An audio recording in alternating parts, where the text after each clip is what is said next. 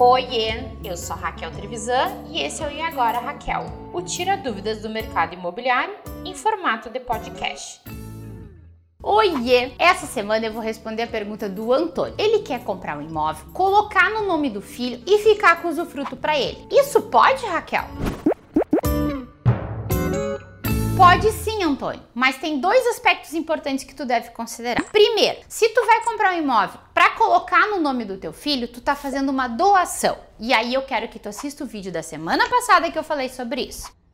O segundo aspecto é o próprio usufruto. O que, que significa isso? O uso e o fruto significa que o teu filho vai ser o proprietário do móvel, chamado de nu proprietário. E tu, Antônio, vai ser o usufrutuário, ou seja, terá o uso e o fruto desses imóveis.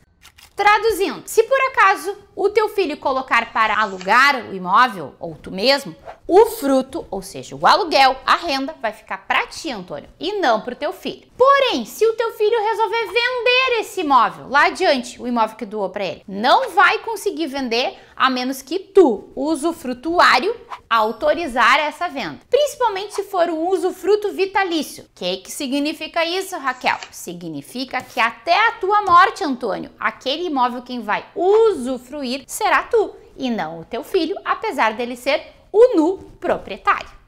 Antônio, um ponto bem legal que eu quero chamar a atenção. Se por acaso tu resolver alugar esse imóvel que tu tem usufruto, o fruto, a renda, o aluguel vai ser teu e tu que terá que pagar imposto de renda sobre isso. Mas isso é um tema para um outro vídeo que eu vou falar semana que vem. Até lá e um grande beijo!